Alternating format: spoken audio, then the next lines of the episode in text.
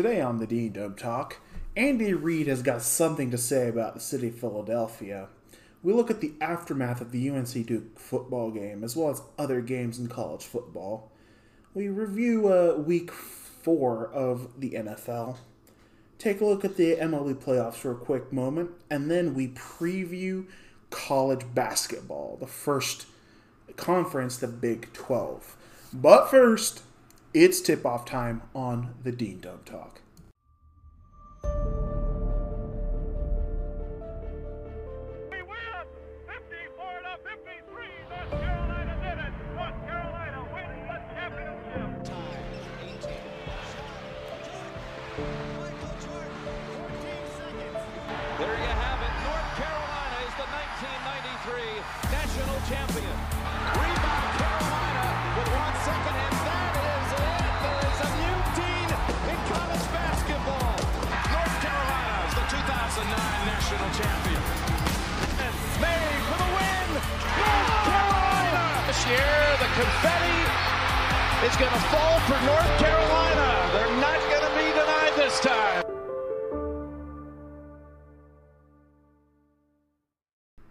And before we get started, I'd like to thank you all for listening.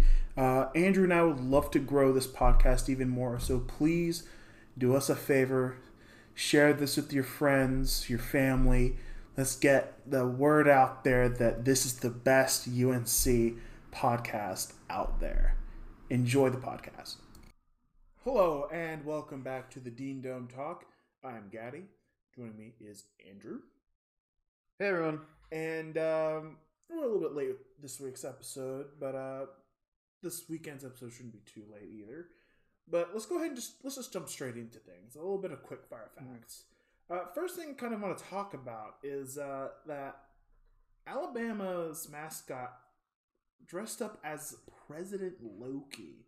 Now, before you just before you get confused about this, uh, this is a reference to a character from all the big Marvel movies that uh, have been going on. Also, the series, the Disney Plus series, Loki, also refers to the Norse god of mischief. Uh, so during the game this past weekend, uh, was it versus Ole Miss, I believe? Yeah. Um, on the sidelines was this elephant with weird horns, not going like downward, but on its head like a crown, and someone button on it, button on the side that read in big letters L O K I Loki. Uh, I don't know, like I don't know. This is some sort of reference to uh, Loki. yeah. Uh, but that wasn't the first occurrence of this because other mascots, I believe the Atlanta Braves had something going on with this, but Oh, really? more yeah, but um more uh akin to the uh, Disney Plus series was that the mascot for the Florida Gators was seen wearing the Loki crown in reference to alligator Loki, a character that appears in the show itself, in the Oh show Loki itself. I highly recommend that show. It is really cool. It's really funny. yeah. Uh, very Yeah. very well made. Um, but yeah, it's just I don't know really what inspired the Alabama to do this. Like I can understand like Florida doing this because there's literally um alligator Loki in the show, but I guess Mhm. elephant Loki now. President Loki, you know? Yeah. Okay. I mean that's I, I think it's cool. I think it's Yeah, cool tying yeah. pop culture, you know? yeah. Yeah. Um, next up, th- there's just a quote that only Andy Reid could have said about the city of Philadelphia uh, and the Philly Eagles. Um, you know, let's just go with it. Quote: There wasn't a cheesecake there that I didn't like. End quote. Cheesesteak, yeah. oh my gosh. He, I mean he, he you know, Philly cheesesteaks are good, you know? I mean, yeah, like Like anytime you toast the bread and like have melty cheese, like that's just an automatic. I'm just buying straight into it. Okay, it's hard to Yeah. mess up melting cheese and toasty bread. You know, Right, right. No, it's it's hard. But then you add Um, steak into it, onions. Some Mhm. people love mushrooms. Add a little bit of mayo in there. And Yeah, yeah. It's not something you should eat if you're on a diet, but I, I, I know I, I I've been up to Philly once and I made sure I did not leave that city before I got to Philly, and it was pretty good. So the real question: Pat's or Geno's? I don't know. I didn't have I didn't have the uh, time to go to either one of them. Oh, So I can't really judge. No, Yeah. there's a there's a place in um, Reading Market, Mhm. uh, somewhere in downtown Philly. I mean, there's I think there's a few places in there that was making Phillies, but there's just one of them I grabbed the Philly from quickly, uh, in between other stuff I was Mhm. doing, and I, I like it. It's it's like I said, it's really hard to mess it up. Right, right. But um, third third on our little docket of stuff to talk about it's a pretty big one uh, there's not going to be any any nba talk today but we do have to mention this pau gasol the two-time nba champion the six-time nba all-star and the rookie of the year in 2002 is retiring from basketball and i believe the lakers are going to retire his number 16 jersey. Um, he, Yeah. Of course, Pau Gasol played with Kobe between 2008 and 2014 on the Lakers. Um, and yeah, such a good player. Yeah, yeah. Yeah, No, he- yeah, there's there's really not much else to say about that about him. He- just really really good, a legend.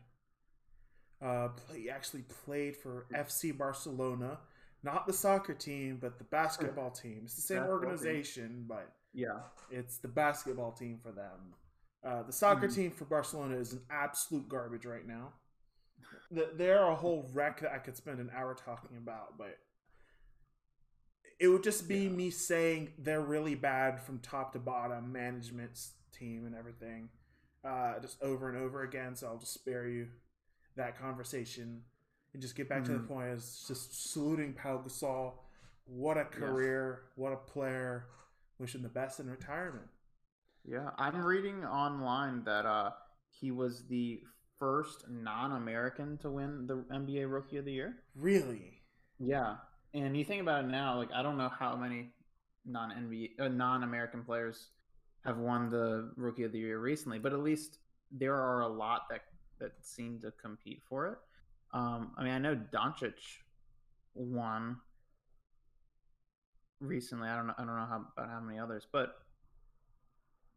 kind of that start of the era of international players having a big impact on the NBA. Yes, definitely. And uh, Yeah. that really wraps up our quickfire facts. Uh, not too much this time, but uh, Mhm. let's just go ahead and go ahead and just dive right on in to the big game of the weekend. Well, at least the big game for us: UNC versus Duke at home in Kenan Stadium. Yes. Uh, you Yeah. you were actually there. I'll let you take the lead on this. Yes, I was there. I was Yeah. there. Um, I watched the Battle of the Victory Bell. Um, it's for, for those of you who don't know, um, the winner of the team gets, or win- winner of the game between Duke UNC gets this trophy, which is like it's a real bell and it's on kind of a you know thing you can. It's a like cart. you It's a cart around. with yeah. a bell on it. Yeah. Yeah. And it used to be that the winning team they'd run out there and start spraying the um um start spraying it the winning team's colors. Although recently they stopped doing the spray paint stuff because um when UNC beat Duke a few years back, um it's been a little while now. They they won in like at Duke and they spray paint painted more than just the bell. Um, and so they've stopped doing the spray paint. But still, it's a cool thing. You know, you roll out, everyone goes up and rings the bell.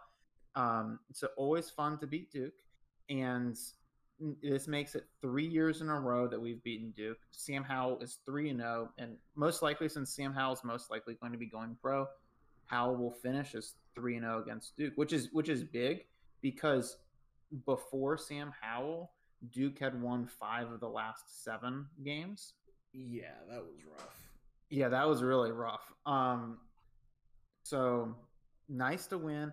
It was it was actually like the score will make it seem like it was not a good game. The final score was thirty eight to seven. That first half, while there, that first Yeah, that half was, first- wasn't very convincing.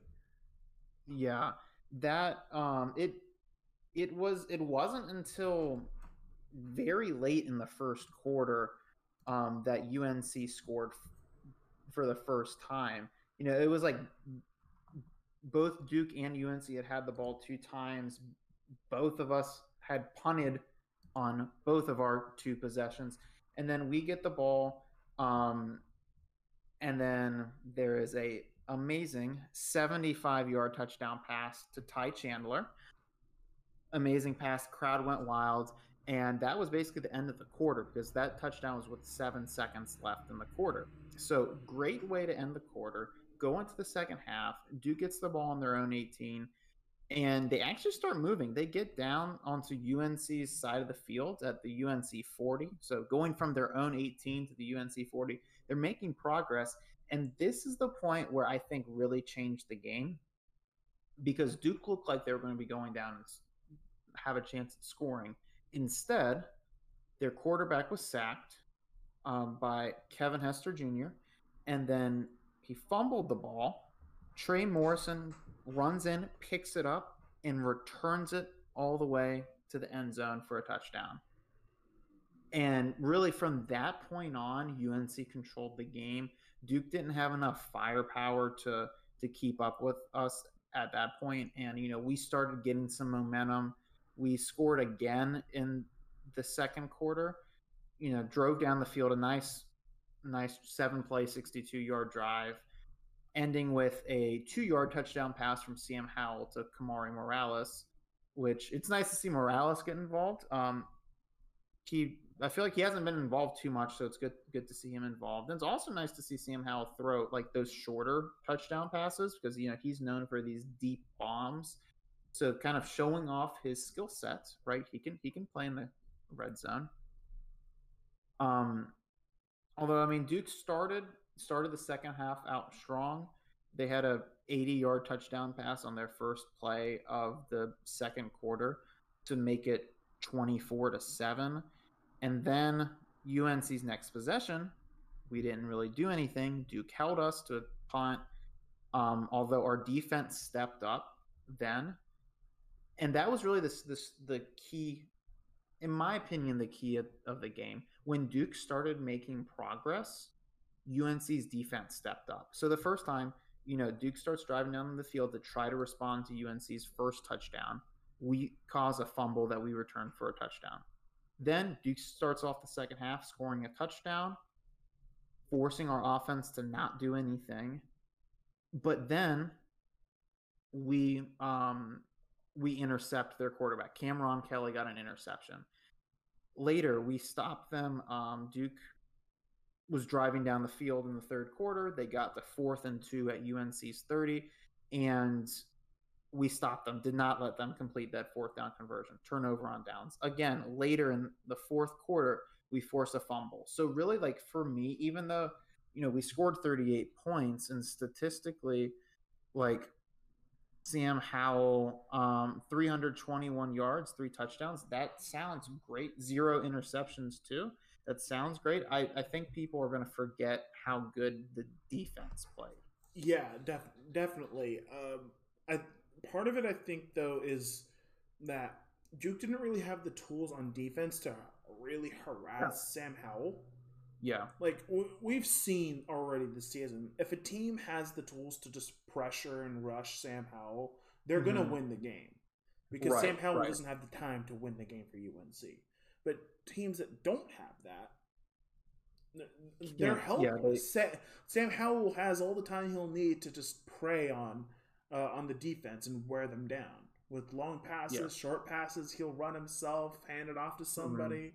Doesn't matter. Mm-hmm. Yeah. He- if you give him the time, he'll do it. Right. And it wasn't that our offensive line played great. Like, frankly, the first quarter I was watching was like, good grief. Like, is it going to be this again? Um, Duke was putting some pressure on us, but they, they didn't have enough talent to sustain that pressure for the whole game. And some, a couple individuals had good games. I mean, namely Dwayne Carter for Duke. No, not Dwayne Carter as in Lil Wayne. Um, there is a Duke player called Dwayne Carter that has no rela- relation to the Dwayne Carter that we know as Lil Wayne. But he had uh, one and a half sacks for Duke. But the rest of the team wasn't able to consistently put that pressure. And then once Sam Howell got in a rhythm, you know, hard to stop. Although I will say there were a few throws by Howell that just like were just off. You know, like he he didn't despite the amount of yards and then the touchdown to interception ratio, he clearly wasn't at the top of his game. Which it's nice to know that we can still win without him and he can still put up good numbers without him being at the top of his game, but still, you know, something to consider. Yeah. Um I remember seeing some some people trying to predict that Duke was going to win this game Mm-hmm. because and like when, when you looked at it on paper, UNC had a worse record at two and two than Duke, who was three and Yeah. one. And people were like, "Ooh, look out! uh, You know, look out! Put some money into Duke winning uh, versus UNC." Mhm. But Yeah. no, the just the offensive tools UNC has are way too good for Duke to Yeah. even stand a chance. Yeah. And speaking of the offensive tools, Josh Downs had an amazing, amazing Oh, game. Yeah. He's a sophomore now. Now he, um, you know, last year he showed those flashes of potential, um, but this year he's really having himself a year. 168 yards against Duke. That that's awesome. That's awesome for a receiver. So I'm I was very excited about that because he I think he's going to be here a while. He- Well, he's definitely going to be here the rest of this year and next year because you know you can't leave until after your third year. But it's nice to know that we're this guy's starting to turn into a reliable receiver. Yeah. Yeah, So where does that put us for Florida State then? I mean the thing is, is uh, Florida State finally won a football game. They were zero and four going into, um, going into last week, and I forget who they beat, but they they beat some team. That was actually an ACC team to make them one and four. But it's at UNC. UNC's weapons are are are good, and we remember we're probably going to be remembering last year that loss to Florida State last year near the beginning of the season really hurt us. They beat Syracuse, 30 they beat to 30. Syracuse, okay. Yeah. Okay, okay, close game, yeah. So I I, I, just think Uh, I Yeah. mean, um, they lost to Notre Dame thirty-eight to forty-one. They Mhm. lost to J. Who's JSU? Um, Jacksonville State. Jacksonville. so yeah, yeah, Yeah. They lost by three points. They got doubled That's by Wake weird thing about them. Forest. They Yeah. lost by a touchdown and a two-point conversion to Louisville. They Mhm. won versus Syracuse. Like, I think despite their record, they're stronger than they are than like the record shows. This Yeah. might be tricky. Yeah, it, it'll be tricky. We have to make sure to go in there with the right mindset, right? I mean, they're coming to us. Yeah, they're good. And Mack Brown has had trouble with Florida State in the past. So we need to make sure that we go in with the right mindset instead of going and saying, oh, good, we have a team that is not having a good season. What we need to do instead is say, oh, we are playing this team that upset us last year. We need to be mad and like make things right for what we did not do last year. Yeah. If we have that attitude, we win. If we take them lightly, it's going to be a challenge. we can't let them stay close to us because Right, if they right. sniff the opportunity, they're gonna they're gonna try. Yeah, definitely. So, definitely. uh, yeah, I, I think we're starting eighteen point favorites. Was that? I think that's what uh, I saw. oh, really? Okay. I Yeah. I, No, I, no, I wouldn't. I wouldn't say it's gonna. I think it's gonna be much closer than that. I think it's gonna Yeah. be a, like a fairly close game, one touchdown game or something. I can see it being that. And people forget McKenzie Milton for Florida State. He's a good QB. Um, teams not look good. Florida. I mean, this. Gosh, we could have a whole episode on Florida State because they used to be a dominant national powerhouse program. Them and Miami. Um, which I mean, by the way, Miami's having a very surprising bad year. But Florida State, it's been now a few years in a row where they've looked really, really bad. Um,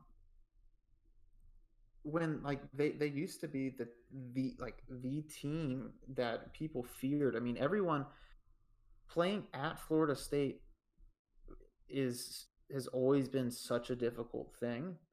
Um, they, yeah, I mean, I I could talk a while about how how great of a program they used to have and how bad they've they've been recently, but you know, yeah, yeah, we, we can go into that another day. They they need to fix things, and there's a question as to whether or not Mike Norvell, their coach, is the right guy to fix things. Like they were three and six last year. They started out zero and four this year. That's really bad by Florida State standards. Although they don't want to then fire another coach because of you know what that shows. Because their last coach, uh, Will Willie Taggart, he only spent two seasons before he was fired, and then the coach before that. Uh, actually, I think the coach before that was Jimbo Fisher, but still, like they don't want to have to go on to a third post Jimbo Fisher coach so soon. Yeah, you don't want that merry-go-round, so Yeah, not to understand that. yeah. I guess uh, we should probably move on to Uh, the rest of college football unless you have something to add. Yeah. No, no, yeah. Rest of college football. Um, so Arkansas came back down to earth this past weekend.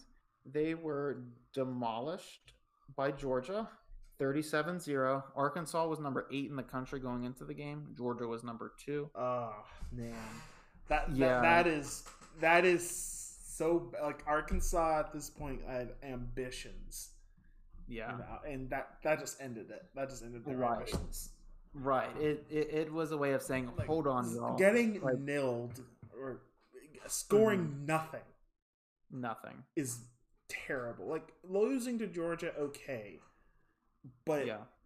get, scoring nothing, it just that just ends your season really. Oh, definitely. And like, and, you know, and they'll have good opponents in the future where if if they beat them, they can. Well, well, first off, most people predicted them to be a very bad team this year. I mean, I I know I did, but um, they I, I predicted them to be really bad. Um, but they've shown that this rebuild with Sam Pittman is is going well. Um, I'm actually looking right now. The preseason media polls had them sixth out of seven teams in their division. They are looking a lot better than that.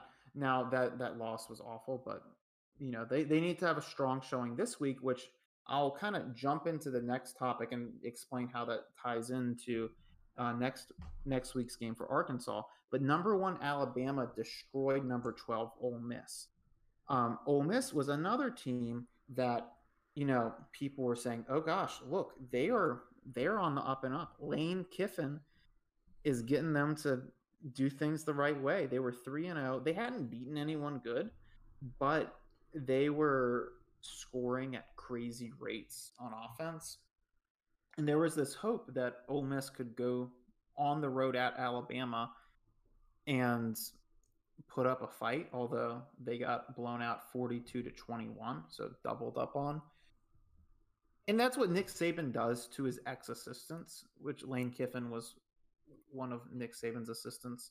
So both Ole Miss and Arkansas, both teams who rose high in the rankings, both teams got humbled by losing big to SEC powerhouses. Now they are playing each other this weekend in Ole Miss. Oh, Arkansas is number 13 in the country. Ole Miss is number 17 in the country.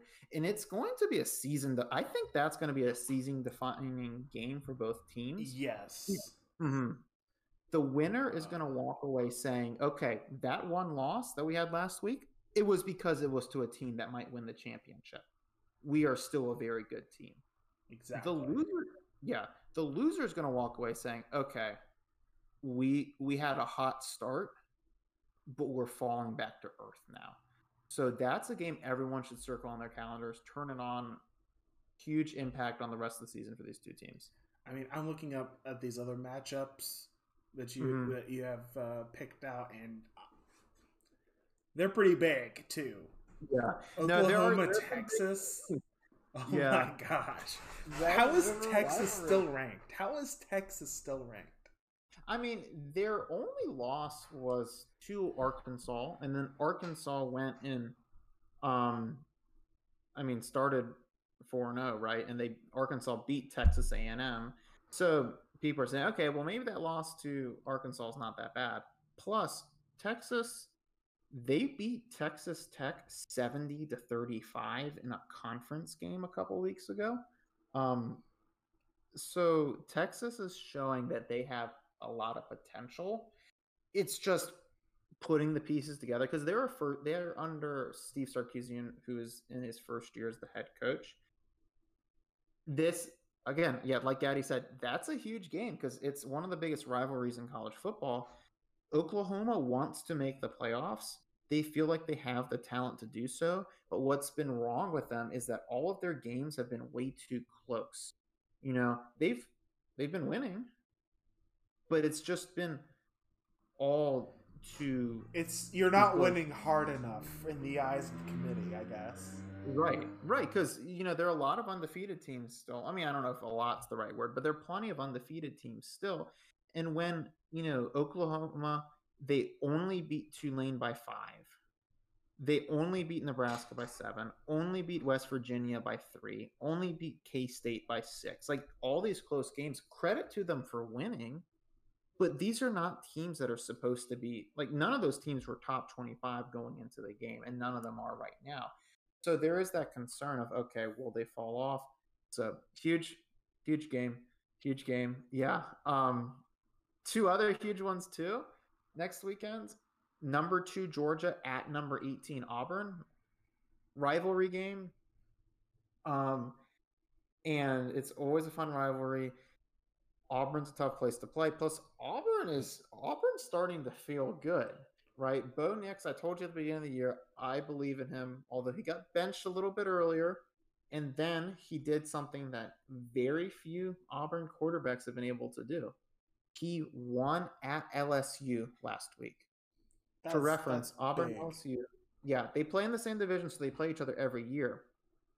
Auburn has not won at LSU since 1999. Oh. Yeah, Yeah. That, that that's that's a record breaker you want if you're the Auburn quarterback. Mm-hmm. Yes, yes. So he he regained that role as starter, um, and like put doubts aside. He could even further put doubts aside if he can beat Georgia. I think it's too tough of a test for Auburn, but still like riding that momentum of being able to win at Death Valley.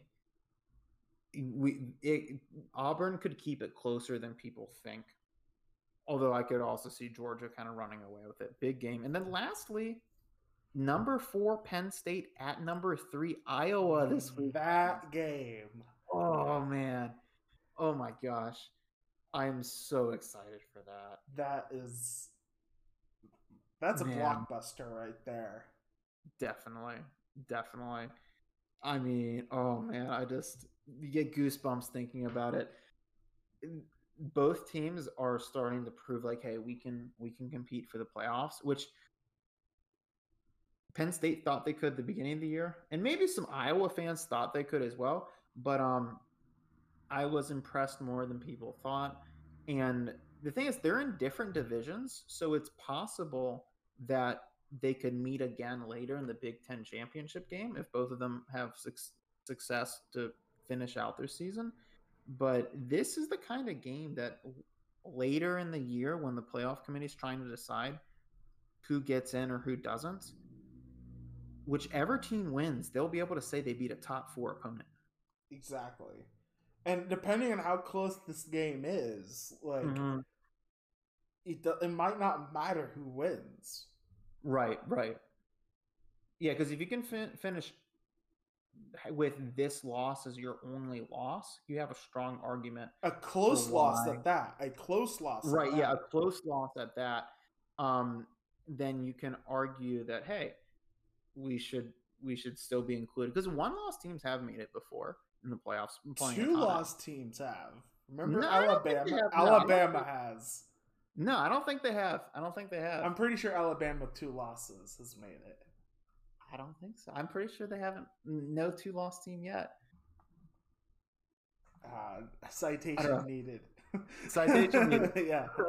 Uh, But uh, speaking of Iowa and Penn State at three four, people need to watch out for the Big Ten because right now they have four teams in the AP top ten: Iowa three, Penn State four, Ohio State seven, and Michigan nine.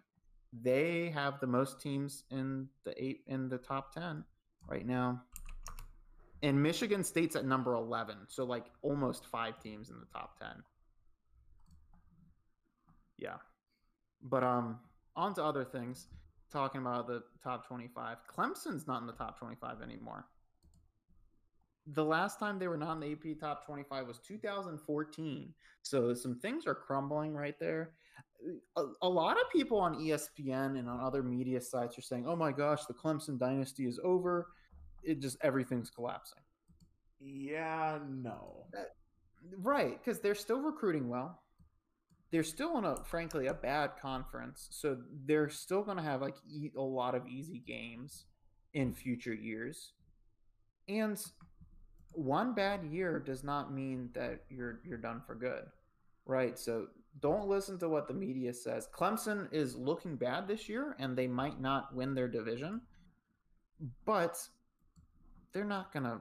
They're not over it's not done. Like they still have Dabo Swinney. Yeah, they're allowed to Um, have an off year after what they've had. Right, right. It's just Like, in the past, their off years have been stronger. This is a particularly Mm-hmm. off off year. Yeah, this is like a true off year. Like their Yeah. past off years have been good years for other teams. Yeah, you usually have a TikTok sort of thing with the team, and this is a very, very, very deep talk. Right, right. Definitely. Um, but speaking of the ACC, one team in um Clemson's division, Wake Forest, is five and oh. zero. Can they be Yeah. caught up to by Clemson? This can Clemson catch up? Really? They can because oh, Clemson only has one conference loss so far, and they have Wake Forest and Clemson have not played each other. Plus, that game's going to be at Clemson. But still, the fact that Wake Forest is five and zero, and three of those wins have been conference wins, two of them division wins. That like they're gonna, uh, uh, they're gonna make a run for the division title. Yeah, I mean every the ACC has had a different division title or a different conference title winner every year for the past for the uh for the coastal division or for, the, coastal division. Sorry. yeah yeah Never mind. and now we might ha- start to see some parity in the atlantic division because it's been dominated by clemson but yeah, now now wake forest is looking which like part of me wants to say okay you weren't really playing that good of teams um but still like Wake Forest would usually lose one or two of these games that they've been playing, where you would say, "Oh, Wake's supposed to win," but uh, they they dropped that game or they dropped this game. Um, but they're they're playing consistently, and that is something that helps you as a a lot as a football team. So um, uh, we got anything else here in, uh, in two two last football? things. Two last things. Um, uh, quarterback Haynes King of Texas A&M had a. This was a few weeks ago, but I don't think we covered it. He had a quote crack in his lower leg. Ooh. Um, so he's been out, and Texas A&M has lost twice since he's been out. So my predictions are going out the window for them because you know that happened. Um, and actually, no, two more things after that. Kentucky beat number 10 Florida, and I want to say I predicted this. I in my notes I have written down that Kentucky was going to win that game. So I, I'm happy to see that that actually happens. Um, I predicted it, and Kentucky's having a really good season. Um, now, unfortunately, they're in a division with Georgia, so Kentucky's not going to win their division, but still, they beat Florida, which is huge. And then lastly, number seven Cincinnati won at number nine Notre Dame. That's big. That's, That's that that huge. eliminates Notre Dame. They, I mean, Notre Dame has a tough schedule coming up, so they could, you know, possibly still make it. Um, but it, I think the more important thing is since Cincinnati is a group of five team, that that win on the road put Cincinnati in a place where they can seriously argue to be the first group of five team to make the playoffs. Um, so yeah, like that that has huge implications if Cincinnati can, you know, keep on winning like people think they can. Um, Let's keep Because our eye most on of the them time- then. what'd you say? Let's keep our eye on them then. Yeah, definitely keep eye on them. Uh, but that's college football for you. Quite exciting. This weekend's going to be real fun as well. Can't wait. Mm-hmm. I guess it's time to let's go pro. What do you say? Okay. Let's Pro. go pro. Yeah. NFL Okay. time. NFL time. So the biggest news of the weekend was Tom Brady broke the record for passing yards. Yep. On his Yeah. return home or home Yeah. like, to a previous home on his return to. New England. Yeah. Yeah. Yes. Um, and that's only fitting. Like, of course, like, you know, the football gods did their work and made sure that he broke the record in New England. Um, because like that's how it should Just be. not right? for New England. Yeah, but like, you know, it's it's New England fans feel happy about that, right? Um, so that was that was awesome. Hats off to him. He, it's just ridiculous how long of a career he has had. Yeah. I mean, he, he takes care of his body. He's 44. He's 44, and he's still dominating the NFL. But I mean, we, we can go on Tom Brady ran for a long time. Everyone knows how good he is. So, you know, awesome that he was able to break, break the record in New England. I know Patriots fans were excited to see that. But another thing of Patriots news, um, Stephon Gilmore, who was a Patriots cornerback from 2017 to 2021, four-time Pro Bowler. He was a Super Bowl champion, 2019 Defensive Player of the Player of the Year. Has been traded to the Panthers. Yeah, this broke just today uh, with news that uh, initially the the Patriots were going to uh, waive him, but they they at least removed him from um, their main squad. But then it came out Mhm. later that they're going to trade him into the Panthers. Man, I Man. mean, this season just keeps getting better and better for for the Panthers. I mean, yes, losing to the we- uh, on the weekend to the Cowboys wasn't ideal. I think we, I think Sam Darnold has come back to earth a little bit. hmm Um, I guess we can transition this to a little bit of a Panthers talk because last week the Panthers made a trade with Jacksonville, um, where where they got C.J. Henderson, uh, 2020 ninth pick overall, um, and as, and also switch uh, swapping a 2022 fifth round pick to the Jaguars in exchange for a 22, 2022 third round pick. But the Panthers Mhm. also sent Dan Arnold, not Darnold, but Dan Arnold, a tight end, to Jacksonville. Apparently, Matt Rhule, head coach Matt Rhule, was not happy with Arnold's lack of ability to block, as in he's not really physically built for it. He's Mhm. more like a receiver than a tight end. So moving him on to Jacksonville was sort of ideal. Um, Mhm. Also, the Panthers signed cornerback Rashaan Melvin as well, and just today, another cornerback, Stephon Gilmore. They're Ah. Yeah. I, I Yeah, like what's going on here. The Panthers have been, you know, doing wheeling and dealing here, doing a lot of stuff uh, a little bit under the radar, being three and one. I think three and one. Yeah, I yeah, ca- three and one. Yeah, three and one now with one division win. exactly. Um, I don't know what to expect with this season. I can't tell. Like in my in my head, I'm thinking this is the Panthers overachieving right now. They're gonna come back down to earth, be like a 500 team or something. Maybe go for the uh, wild card. But we're three and one right now, Yeah, yeah. so No, I, I don't know. Mhm. Uh, just shoot shoot for the moon, see what happens. I mean, if you think about it, they because they were bad last year, they get a little bit easier of a schedule this year. So some of their games coming up, you know, Eagles, Giants, and the Falcons. Those are three of the next four games. None of those teams are that good, right? Like they could they could win three those three games. Um, now they have a game against Minnesota in there, which Minnesota their record's bad right now, but I think their record's not reflective of how they're doing. So like basically they have three of their next four games, which seriously look like games the Panthers can win.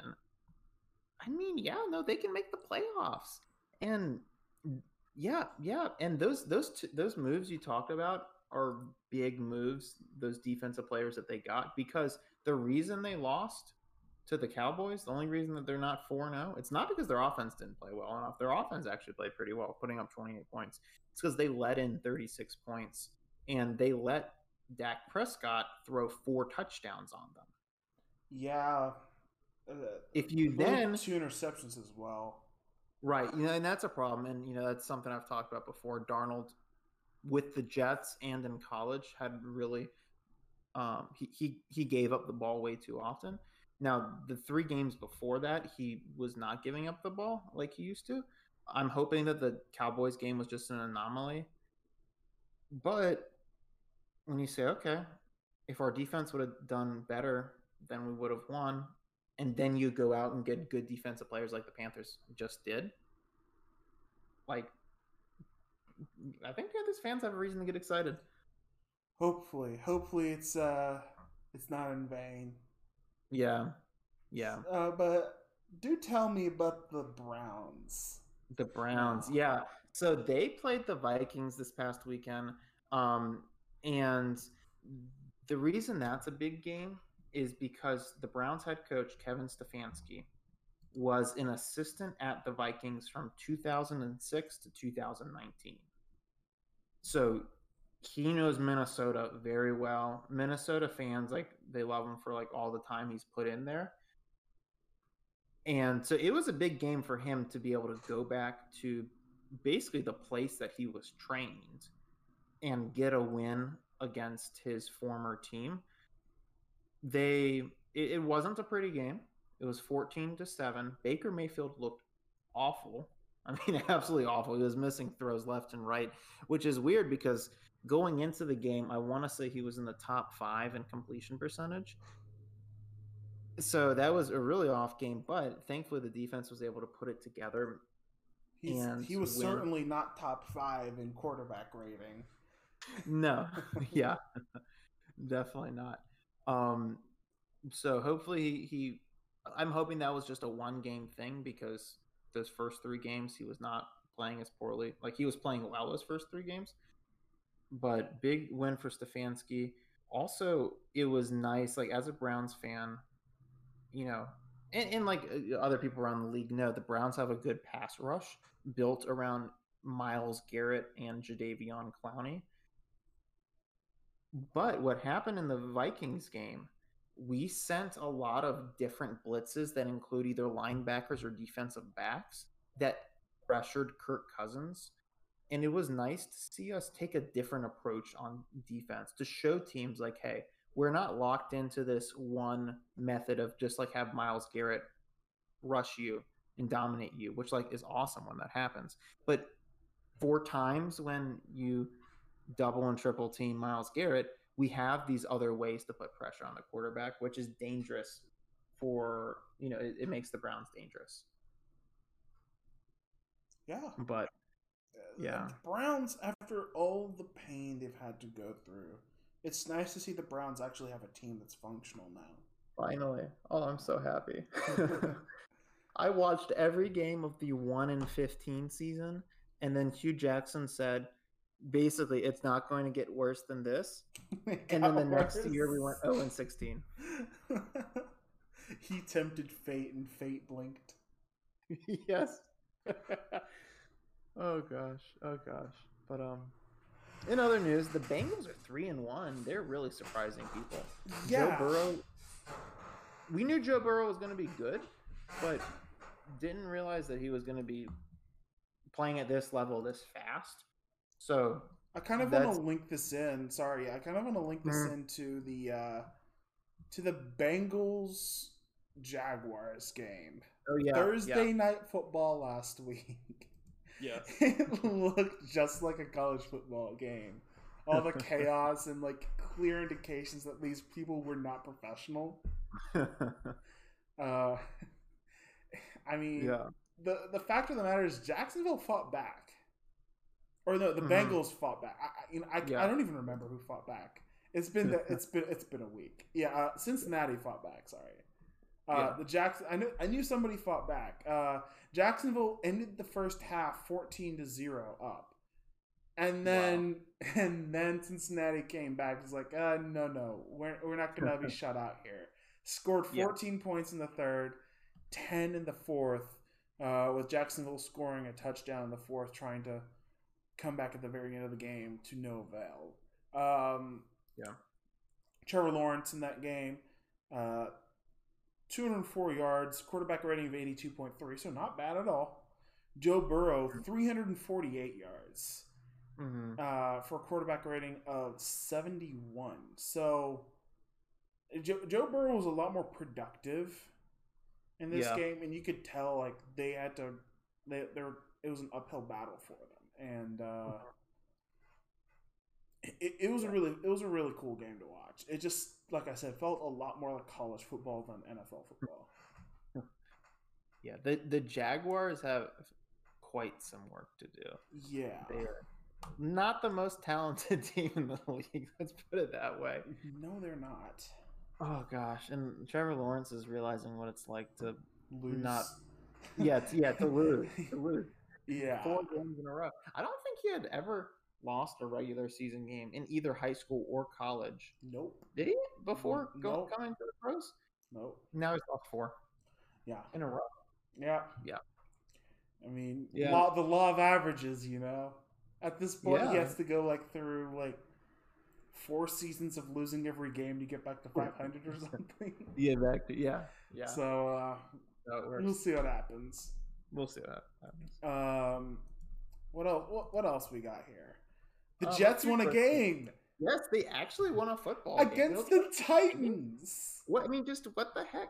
Um, and I I checked the box score. I was like, okay, so did Derrick Henry not play? And no, he did play. He had 157 yards. But some I I, I, I don't have anything I can say about this. Uh, I- the, the I believe the Titans were without Julio Jones.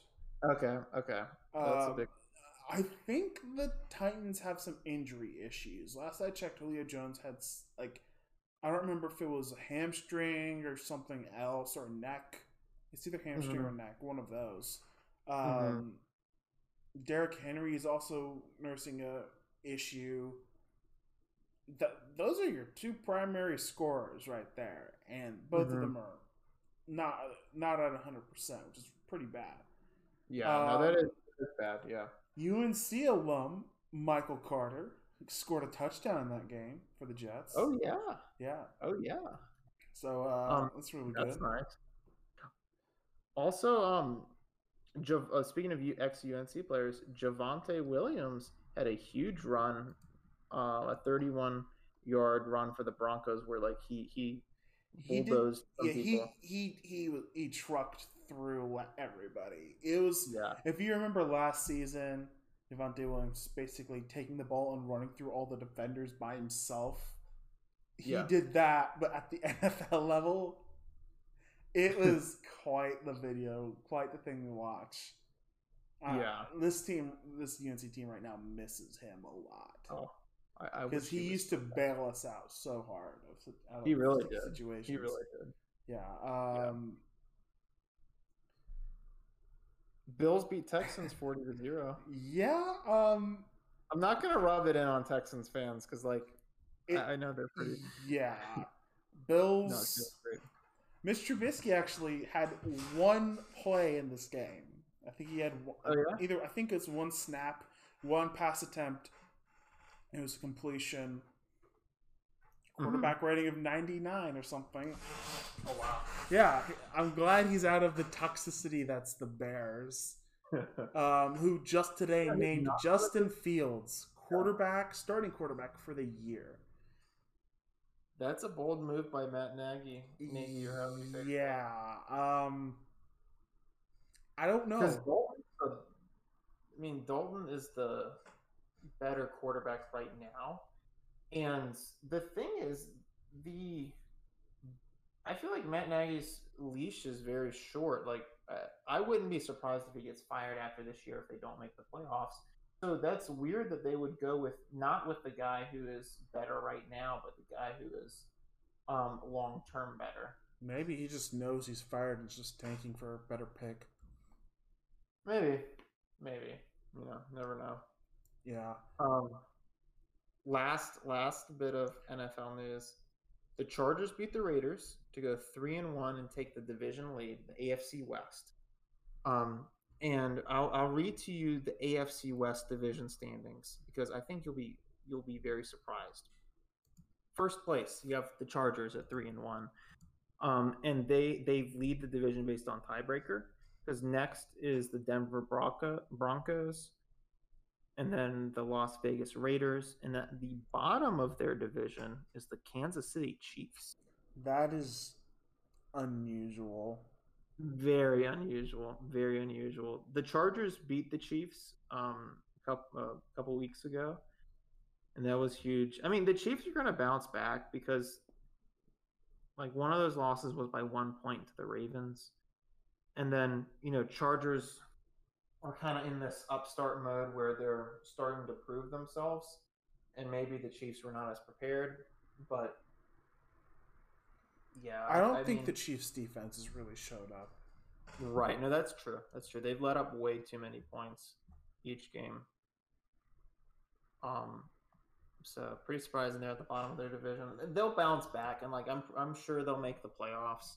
Although part of this is like being good. The NFL, their scheduling thing is, um, I don't know how they're doing exactly how they're doing it this year, but what it's always been, and it's going to be very similar this year, is that in the 16 games you have six games in your division, four games against like for the Chiefs, four games against an AFC division, um, a separate AFC division, four games against uh, an NFC division, and then what does that get you at? 14.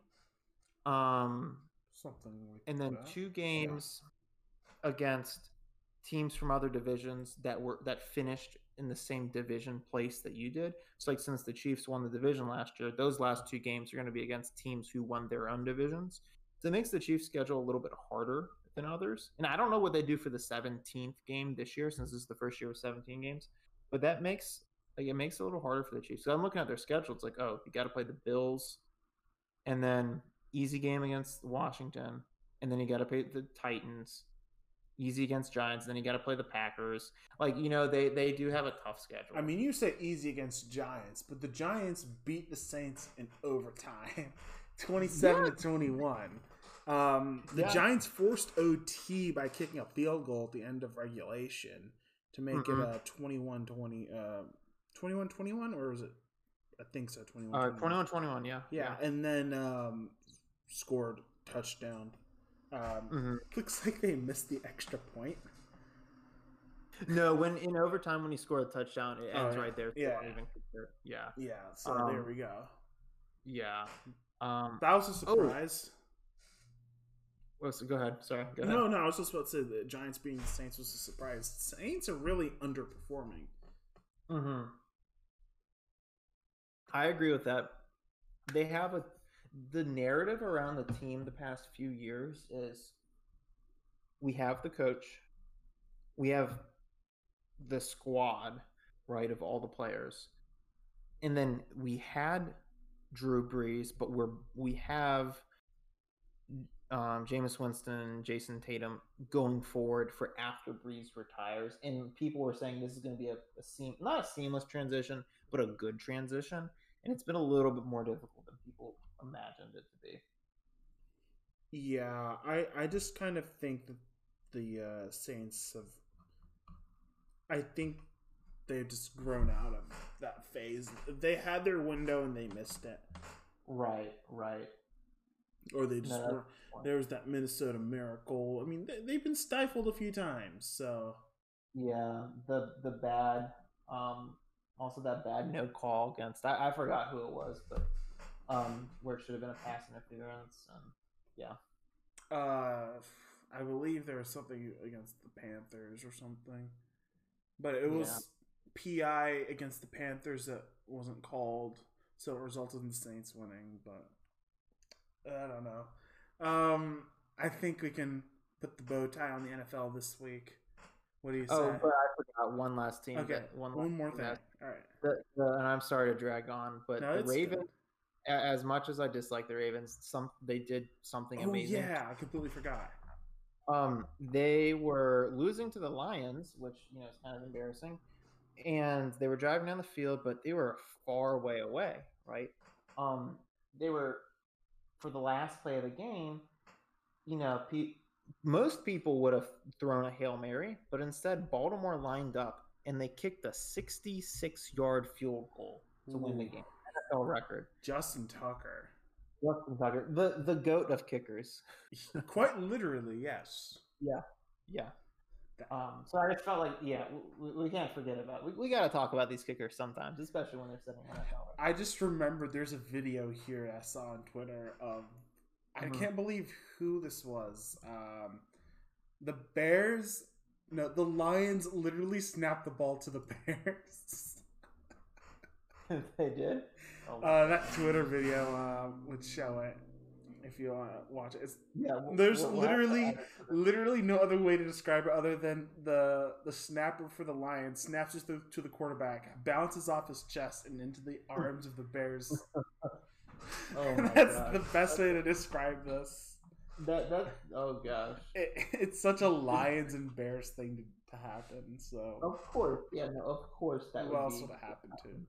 Yeah, because because why not?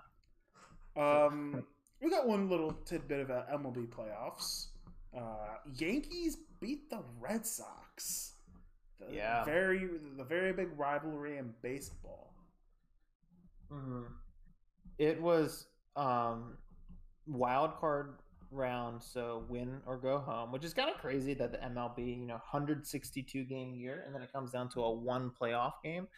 Um, but it was um the Yankees had a really good pitcher, Gerrit Cole, who got destroyed early. He only finished two full innings and he got pulled in the third inning because the Yankees had already put three runs on him in the third. And that's I mean, you just you, you can't have that happen. Um so to knock the pitcher out that early. Also the Yankees, there were a few things they did that kind of hurt them. Or I don't know, one thing they did that hurt them, and then two things was like, oh gosh, so close. Um, the first is that I, I want to say in the sixth inning, the Yankees had Oh, you have it the other way around. The Red Sox beat the Yankees. oh sorry, I was yeah, Yeah. sorry. Yeah, the, the I should I should have verified this before we started, but no, I, I, I, was I- like, I- this. does- I I I thought it was the other head. way around here. Um, I, don't know why why I said it like that. Yeah, the Red Sox beat the Yankees. Um, but the Red Sox t- like basically forced the Yankees to pull their pitcher after three innings, and Gerrit Cole's a great pitcher, so that was that was huge. Also, the Yankees there was a p- point in the game where uh, Aaron there was a deep hit, and Aaron Judge was running around the bases, and their their base coach told him to run for home when a lot of people would have said that he shouldn't have gone for home. And then, you know, Aaron Judge was thrown out. So that was like a huge out that then prevented what could have been a run. Um, also, Giancarlo Stanton, he looked like he was having a good game. He had two really deep hits. Both of them looked like they were going to be home runs. But the problem is, is that Boston, they're known for having what's called the green monster because baseball stadiums, they can be basically kind of built however they want. So the green monster is the left field wall, which is ridiculously high. It's 37 feet tall. So Giancarlo Stanton hit two hits that almost went over the green monster that would have gone over basically Anywhere Um, else, yeah anywhere else but they didn't and like that's two runs off the, well i think one of the times there was actually a runner on so it would like one of the times it would have been a two run home run another time it would have been a one run home run. So like that's three runs right there that yankees didn't get because of the way the red sox stadium is built. Just th- thought i'd throw that out, the, out there. I'm kind of surprised there's no regulations for that. i mean it makes it fun though It makes it interesting, but inconsistent. advantage.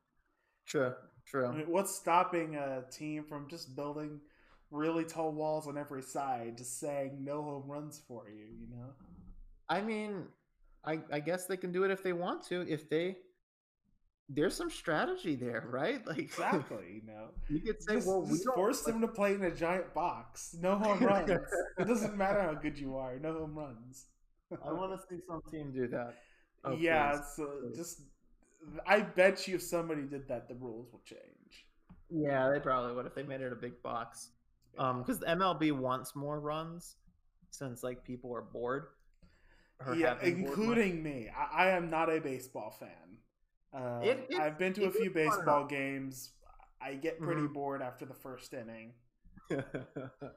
It's just man. not really my uh, there. For me, there isn't that an- constant analysis of things happening. Like basketball, something's always happening. Somebody's on defense, somebody's on offense, and there's movement constantly. Like you have whistles and stuff, but there's something happening. Uh, football, there's a lot of off time. It's not my favorite, but I'll watch it. I can still analyze Mhm. things. Soccer is just straight up 45 minutes, halftime, 45 minutes, and, that no and that commercials, yeah, yeah. So or except for halftime. uh, baseball One- doesn't really fit into my sort of analytical mindset. Yeah. Also, ba- baseball is a spending problem where teams spend ridiculously different amounts of money. Um, because like the revenue sharing is is different than in other like American sports. Yeah, and they killed minor league. Yeah. Basically, yeah. they killed the minor league teams. So and the small market teams have trouble in the MLB. But listen to this stat. Um, you, you dedicated baseball fans probably already know it, but to show the disparity, the number one spending team in the MLB this year, the LA Dodgers, their total payroll was two hundred sixty-seven million dollars this year. okay, The bottom team, two hundred sixty-seven million. The Cleveland Indians, who were at the bottom, spent fifty million this year. Whoa. yeah, yeah. What, uh, That's like- Are there no salary caps, minimum salary? Like, no minimum salaries and that's a part of the problem and then yeah like there's there's just so much to unpack maybe we'll go into another episode but Yeah. one, one one last thing with that the tampa bay rays who are the one seed in the al they don't spend much they spent 70 million this year and they're like 26th out of 30 teams in spending.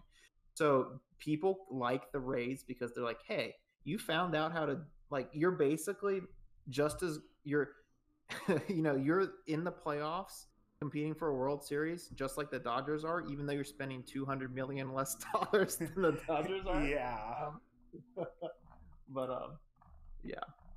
Well, uh, it's time to uh, it's time to start previewing college basketball. The time is approaching. let's go November is near.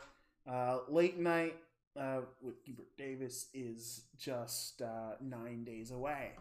Um, so throughout this month, every weekend or every episode is going to preview one or two conferences.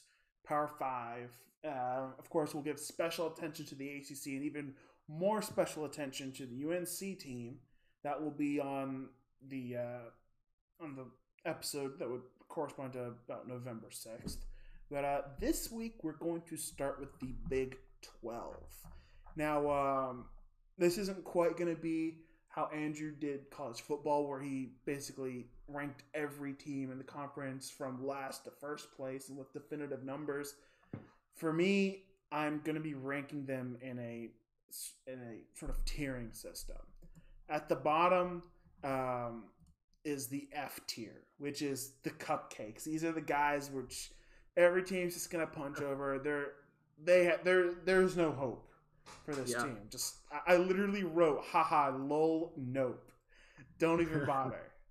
um, D tier, so going up from F tier to D tier, is the rebuild category. Or there's still no contest, but this team's going to be in a rebuilding phase. They, they might win some games. They're not supposed to show some promise, but they're they're not really going to be doing anything. Then we get to the C tier. C tier is the bubble. Uh, teams that might not be that good, but might be able to put together enough games, uh, enough wins to get into the bubble conversation. Mm-hmm. Then we get to B tier. B tier is a team that I would say is solidly set to go to March Madness. Um, only week one, probably not going to week two. Then we move up to the A tier. A tier are candidates for the Elite Eight. Um, so they'll be ending their season in week two. And then S tier are your national title favorites. And not much else to say about them, but uh, Yeah. so this week we're going to start with the Big 12. Um, I am going to start first with F tier. Uh, so Iowa State is my only F tier team in the Big 12.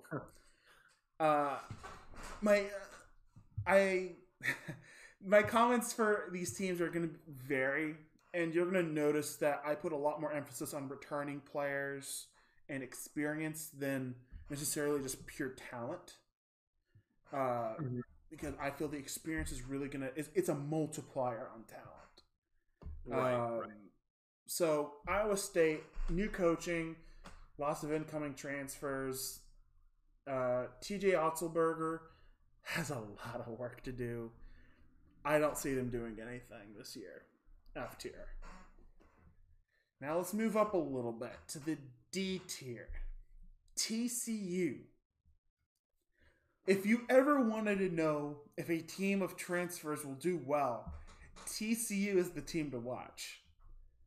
Seven transfers incoming, plus a junior conference, uh, a junior college uh, transfer. Very Seven. little, yes, uh, Gosh, that's a lot. yes, That's a lot. Uh, they are not the only team with seven this year. Might I add? No way. Okay. Yeah, in in this conference. In this Really? Conference, yes. Um, very little experience retained. Basically, no returning scoring.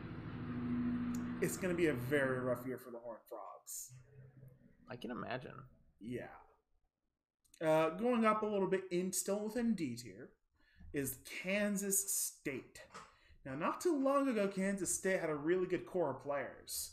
Uh, they like they'd be sneakily upsetting the big boys. Not this year, though. With the sudden transfer of Montavious Murphy, all recruits of the 2019 class are gone. This is a Really? young, yes, this is Wow. a young team that Bruce Weber has to figure out developing, or the pressure from the fan base will just kick him out really quickly because there is already a lot of pressure to move him along. hmm Let's move up into the C tier. We're starting to talk about the bubble conversations, okay? And uh, at the bottom of C tier for me, it's a little bit surprising, is Baylor, the reigning national champions. Oh boy, that's a hot take. That is a very hot take. That's a very hot take. But when you really look into this, you'll understand why I'm sort of putting them here. The reigning national champions, the team of Davion Mitchell, Jared Butler, well, they're gone. This team brings in a few freshmen and uh, James Akinjo from Arizona. And he's actually the team's highest D1 scorer, 15.6 points per game while he was at Arizona. Um, Mhm. Though I do say D1 because on roster is Dale Bonner, whose stats include D2 performances, which amount to 21 points per game. But that Mhm. does include D2. Um, other than them and Adam Flagler, there is very little proven scoring on this team. So unless a freshman makes a significant jump, which is possible, the I can only put Baylor in the bubble conversation. And that's me giving them the benefit of the doubt. I'm giving the benefit of the doubt that these transfers work and that uh, a freshman makes a jump. And also in Scott Drew's ability to get this team to work. But he has a lot of work on his hands rebuilding this team. Mhm. The hardest thing you can do in any sport is retain your title. Yeah. Winning it the first time's hard. Keeping it, repeating is harder. Yeah. That so Baylor in the bubble. Oh, Let's move up a little bit more now to West West Virginia. Now, I'm not going to lie, West Virginia has been falling below my expectations for a few years now. Bob Huggins, for a good number of years, has had his team performing really, really well. Getting these upsets, earning rankings in the AP poll, poising themselves for the tournament. But lately, but lately, that hasn't quite been happening. It's hard to pinpoint why. Perhaps the players, perhaps the coaching, perhaps the change in style of the game in college. Um, it's kind of hard to pinpoint why. Uh, maybe everybody just got wiser to them. Uh, the point is, West Virginia this season has lots of redshirt seniors, six of them to be exact, and some really good scoring, uh, returning scoring. They will Mhm. struggle with size. They only have two players who are six ten. I think I don't know if they have anybody over six seven, other than those two guys six ten. But they are not in the normal rotations.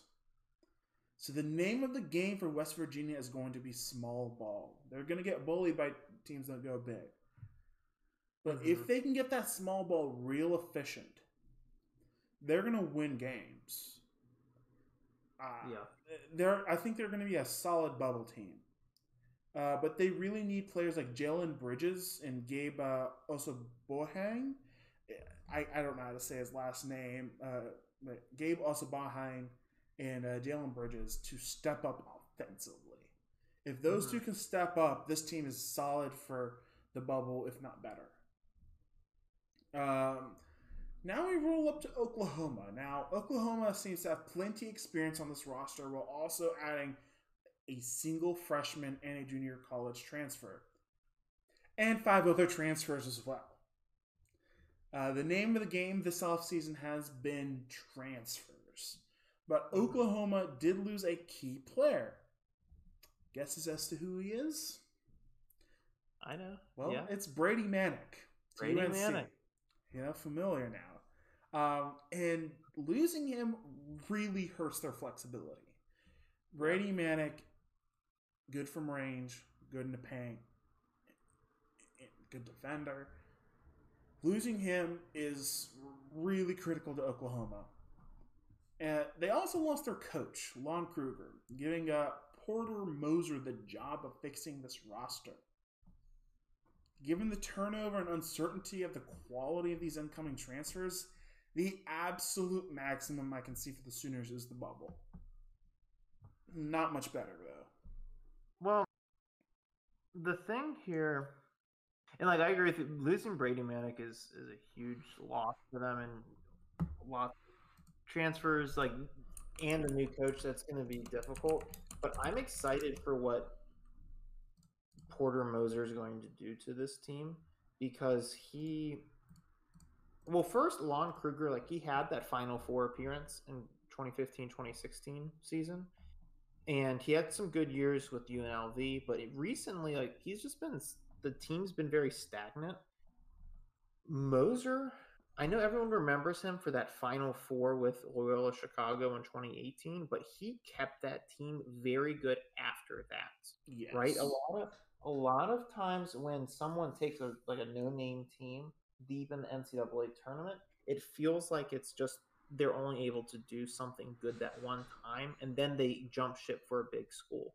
But he stayed three years. His next year they were conference regular season title champions. Year after that they were they had 21 wins and COVID, you know, prevented them from being able to figure out if they would play in the tournament. And then last year they made the Sweet 16 again. And that, I think that really shows like they upset one seed Illinois. They destroyed Illinois. They beat them by 13.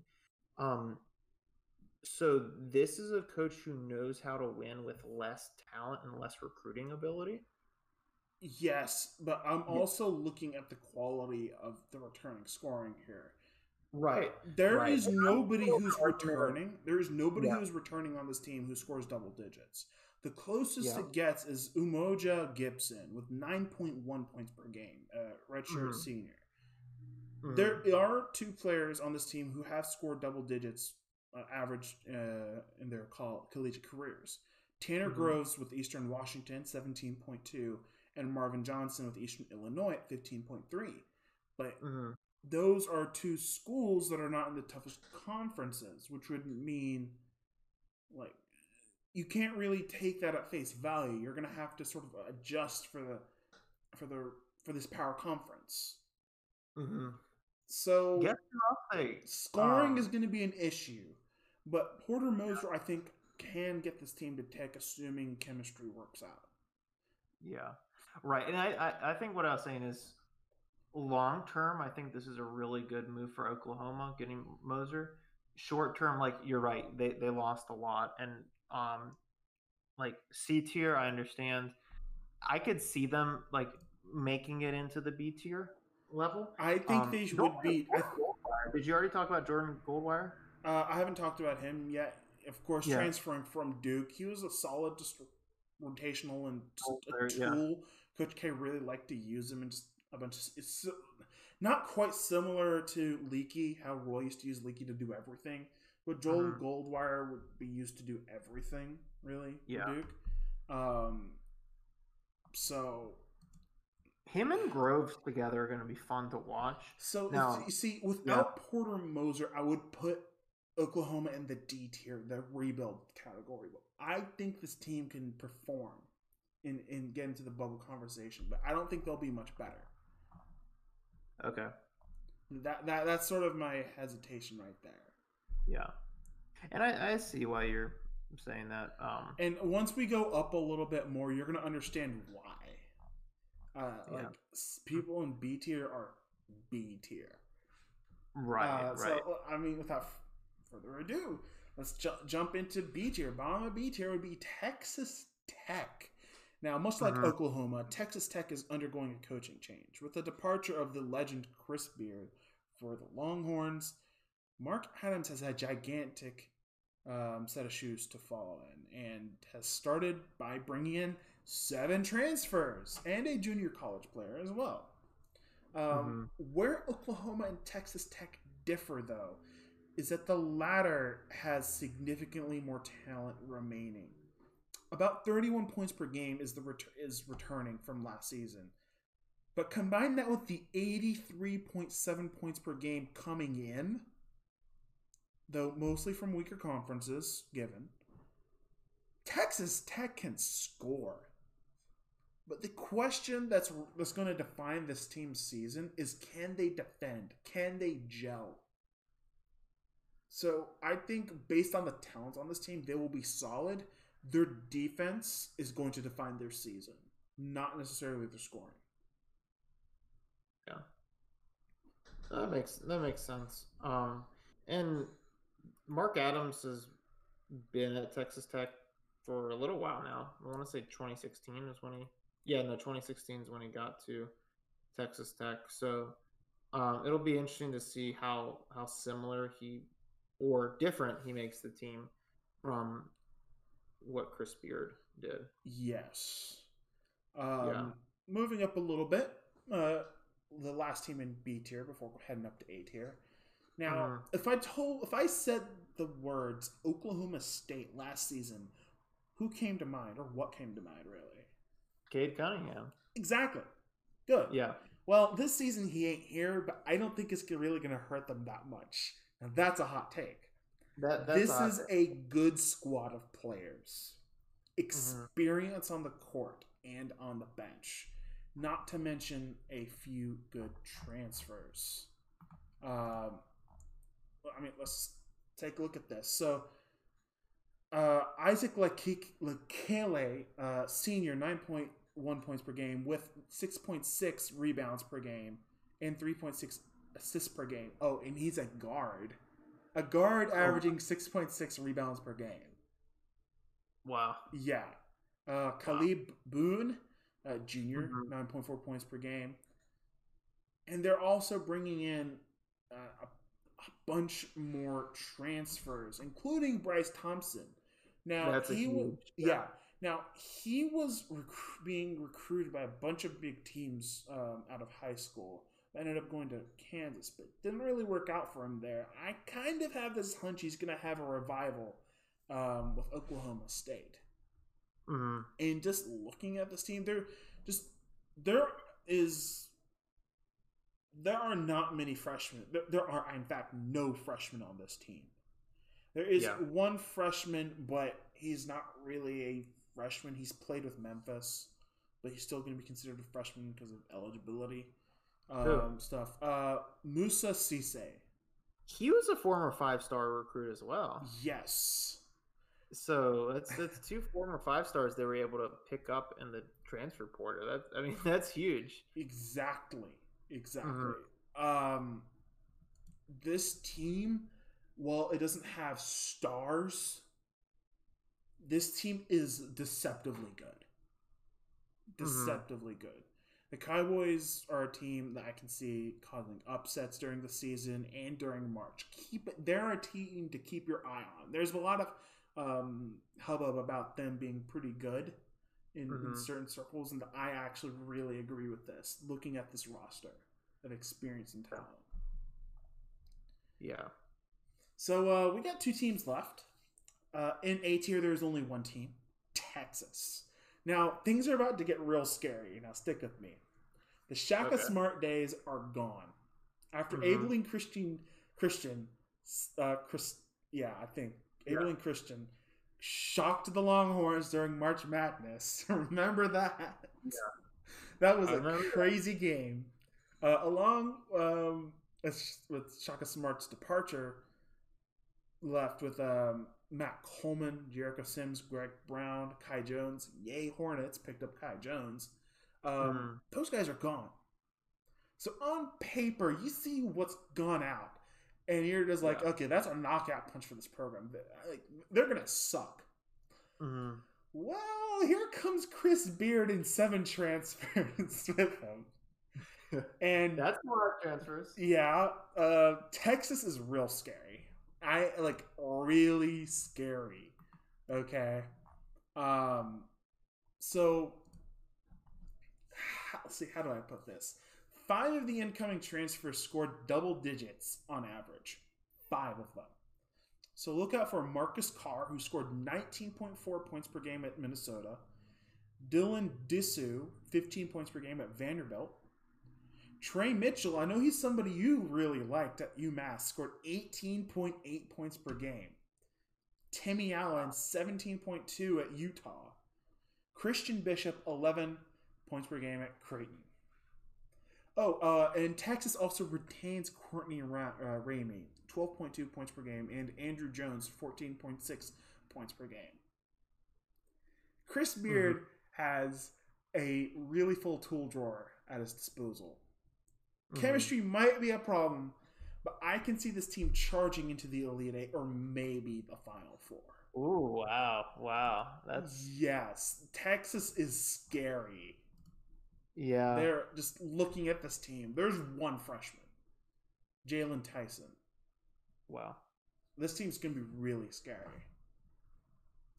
But uh, we'll see. We'll see. Um, Chris Beard, very good coach. I don't know. We'll have to see. But um, that leaves us going into S tier, Kansas.